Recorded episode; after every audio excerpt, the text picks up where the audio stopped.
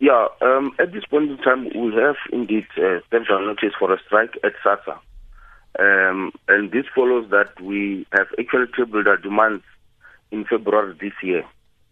And upon tabling our demands, up until today, the employer has not bothered even to respond to our demands.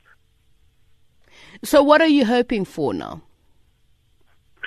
Yeah, at this moment, obviously, we have been saying that we are already at any time 24 hours for SASSA to come back to us and uh, table a revised offer. Remember, SASSA is not part of the public service. Uh, what you're talking about, that 7%, they have not even bothered to give us even 1%. So we were at a stage of saying that, I mean, how could you make a demand as, as a union and the employer just ignore you? And that's why we are saying uh, we had no alternative. We had no choice but to declare a dispute.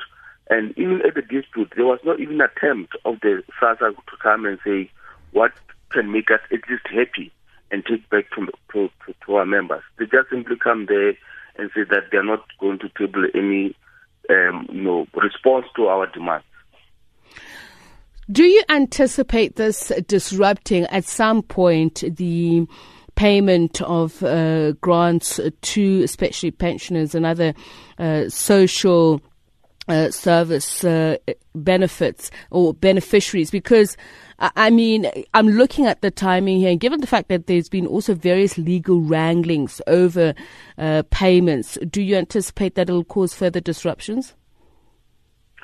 You know, it's unfortunate because from our side, we have tried all the means that we can avoid this uh, period of going on strike. We definitely understand that uh, SASSA services the most vulnerable, the poor, in terms of, you know, distributing grants. But at the moment, um, with the, the strike that is looming, um, it's unfortunate that the public is the one that is going to suffer.